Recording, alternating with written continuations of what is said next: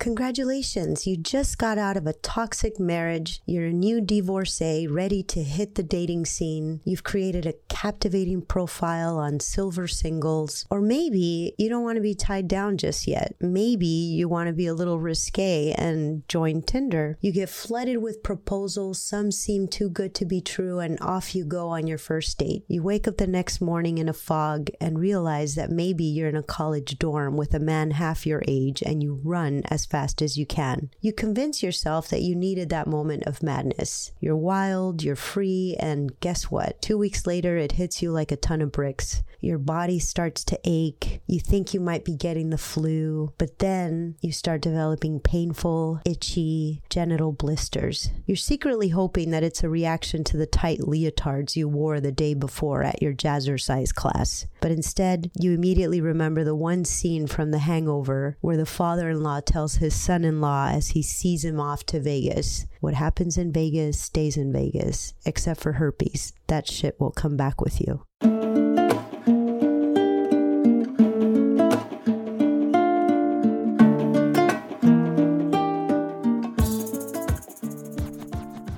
Hello, my fellow clitizens, and welcome to Vagenius.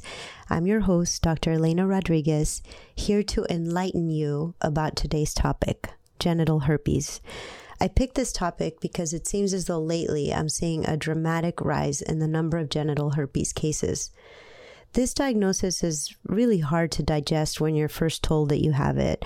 Many of my patients sob uncontrollably and they feel like their world is caving in.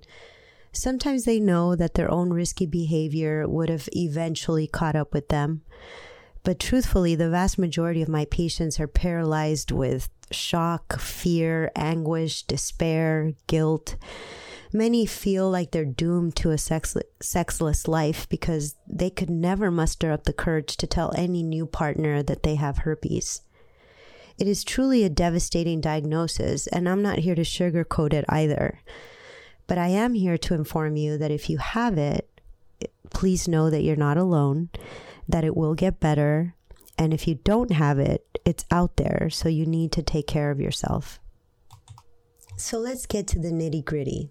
What is genital herpes? Genital herpes is an HSV virus. HSV is just our short term uh, name for it, which stands for herpes simplex virus. And there are two strains of the virus one is HSV1 and the other is HSV2. HSV1 tends to affect the oral mucosa. So when you see people with ulcerations in their mouth, um, people call them cold sores. That typically is HSV1.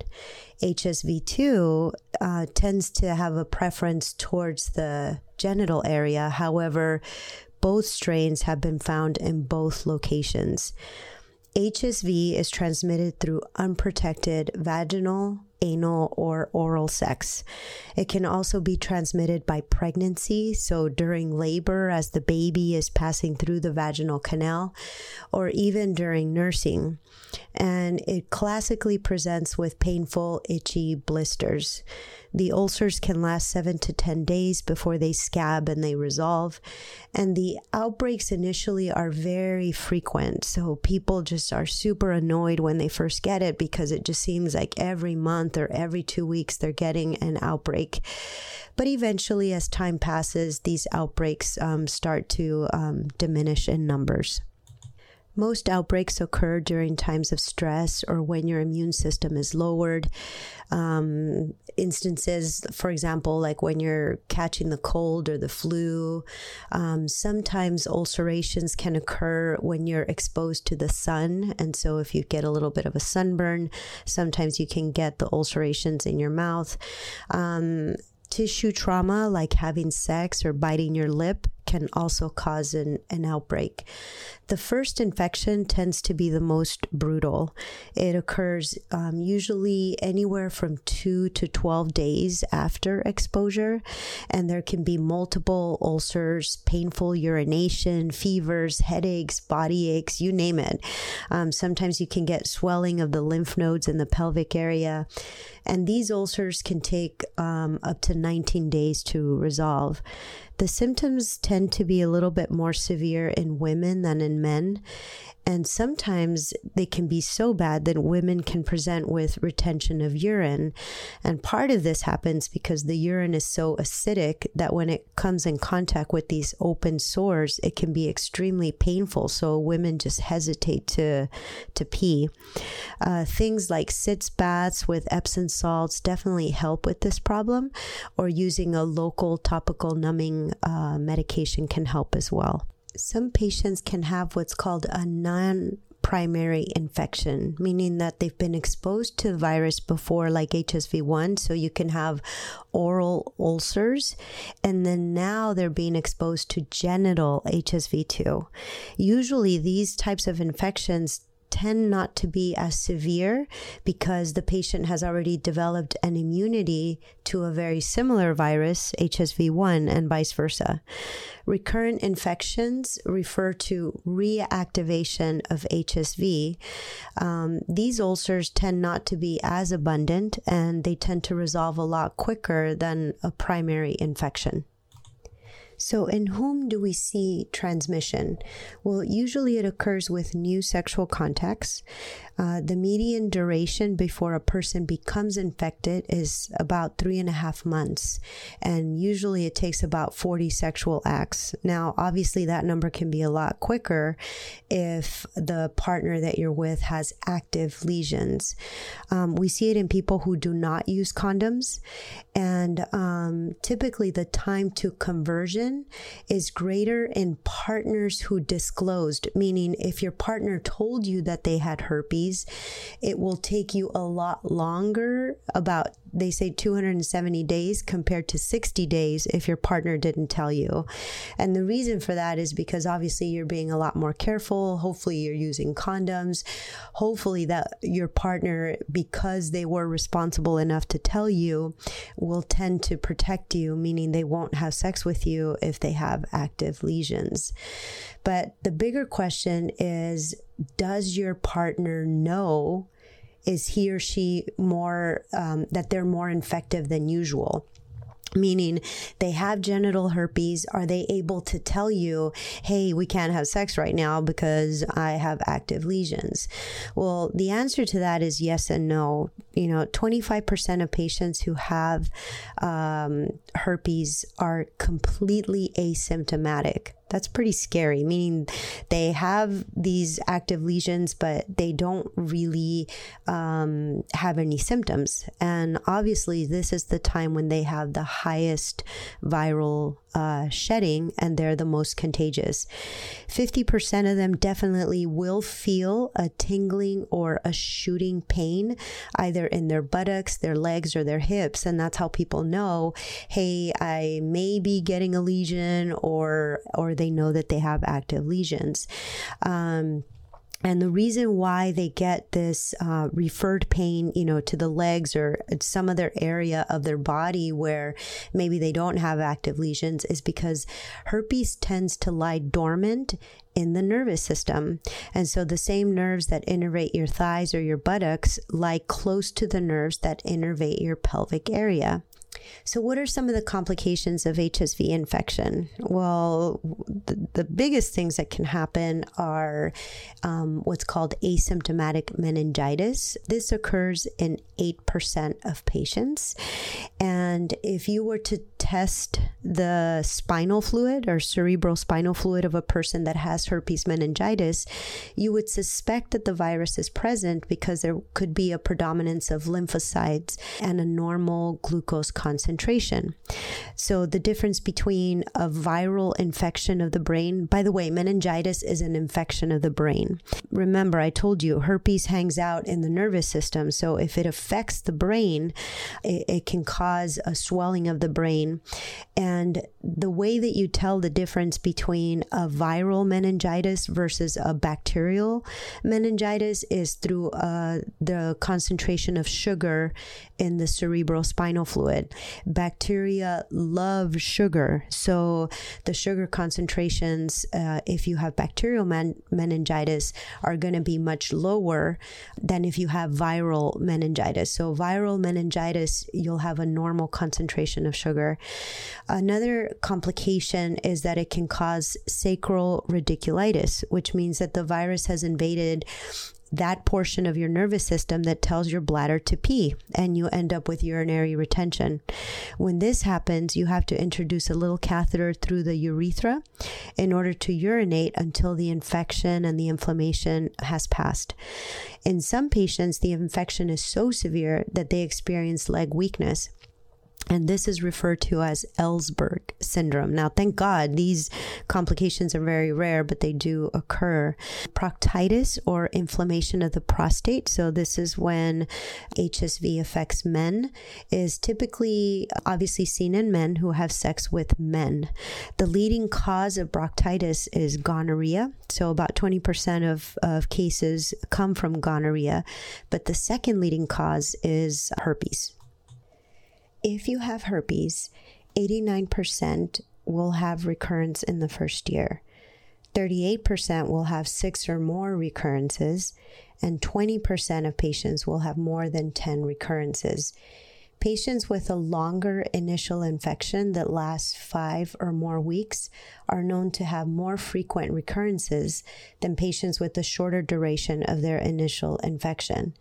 If your immune system is already weakened, you're more likely to have recurrent infections than someone with a robust immune system. So, what is viral shedding? HSV2 is associated with more frequent asymptomatic viral shedding than HSV1, and it's highest during the first three months following resolution of the initial infection. So, HSV shedding is more frequent in the first year following the initial infection. So, 26% of the time you will be shedding the virus compared to 9% of the time in those patients who have had HSV for more than 10 years. So, what about your future partners? What is their risk of getting it from you? 10% of couples will get it in their first year. So, this is the highest transmission form from male to female 17 versus 4%. If a female has never been exposed to HSV1 or HSV2, her risk of getting it is higher. That's 32% and 70% of infections occur during asymptomatic viral shedding. So remember, I told you 25% of people with HSV don't even know that that they're um, shedding. So that's why 70% of the infections occur. Obviously, you would hope that most people that know that they're shedding would tell their partners and therefore would abstain from sex. But there is that instance where 25% of patients could be shedding, not know it, and obviously they're having sex. And this is where the highest rates of infections occur. Um, the risk of HIV. Um, so, having HSV2 has been linked to an increased risk of acquiring HIV. Obviously, if you're getting HSV2, that means that you are probably exhibiting riskier behavior, meaning not using a condom. But also, if you have ulcerations, um, this makes an easier path for HIV to enter the bloodstream. And HIV virus has been isolated in these HSV ulcerations. Other conditions that cause ulcerations include syphilis, but typically syphilis cause painless, indurated, clean based um, ulcers. These are called chancres. You can get ulcers from drug eruptions. So, if you're taking medications that cause ulcerations, and there's another condition called Behçet syndrome that can also cause ulceration. So, typically, what we do to differentiate between these ulcers is to do a viral culture with PCR. PCR stands for polymerase chain reaction. These cultures check for the presence of the virus. You can do serology for antibodies for HSV1 and HSV2, and also direct fluorescence antibody. We don't recommend routine screening in asymptomatic adolescents and adults. The reason for this is because there are significant limitations of screening. Currently, the screening that we have for HSV2 has a very low specificity and a high false positive rate. Many patients end up with positive HSV2 but have never shown any symptoms of an infection. And then they end up being completely stressed out that they have HSV2 when in reality they had a false positive test. And currently, the test for HSV1 cannot differentiate oral from a genital infection. So, given these limitations, the anxiety and disruption of personal relationships that can be associated with the positive test outweigh the potential benefit of screening. So, please don't ask to get tested for this if you don't have any symptoms. I find that the best test is to actually get a viral culture of, eh, you know, if you have a lesion. Okay, so what do you do if you've been diagnosed? Number one, do not despair. I know that it's a devastating diagnosis, and it certainly should make you realize that the one person in charge of protecting you is you. Love yourself enough to always use a condom until you've met that one person in your life who completely rocks your world and you know that you want to spend the rest of your sex life with them. Otherwise, it's just not worth the risk. Trust me, I've been around many crying patients to know that if they could reverse time, the one thing that they would have done differently was used a condom. Number two, the condom doesn't always protect you, so don't turn off the light. Check that shit out. Put on your Inspector Gadget monocle and inspect with capital letters if you find some weird ulcer, lump, or bump, or something that just doesn't feel right, that toy that was waiting for you at home will never infect you. So don't take the risk, especially if it's someone you met on Tinder who's probably doing this with a different person every night. This goes for both men and women. Number three, be aware and disclose. I know it's hard to tell your potential partner that you have this, but trust me, it is the responsible thing to do. If you were on the receiving end of this diagnosis, you know how life altering this diagnosis can be. So tell them, let them make their own decision about whether or not they want to take this risk with you. Remember, even if you have no symptoms whatsoever, 25% of the time you may not feel a thing and you could still be shedding the virus. Number four, treat with medication. You do not have to suffer. There are antiviral medications like acyclovir, valacyclovir, Valtrex. These can help lower the number of recurrences and the duration of the infection. If you're getting frequent infections, you can take this medication daily to help keep them from happening so frequently. Make that appointment. Don't be afraid or ashamed. No doctor should ever judge you, and if they do, get the hell out of there and find someone more understanding.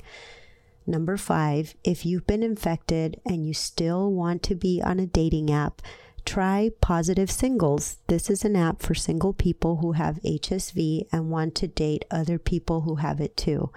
It has the largest confidential herpes and STD dating and support community since 2001. That's all, folks. I hope you enjoyed this episode. Please tune in weekly to get your daily dose of vaginal genius information. Email me at elena at thevagenius.com or send me a direct message on my Instagram account, Dr. Elena Rodriguez. As usual, I promise to keep all your questions confidential. Have a great week.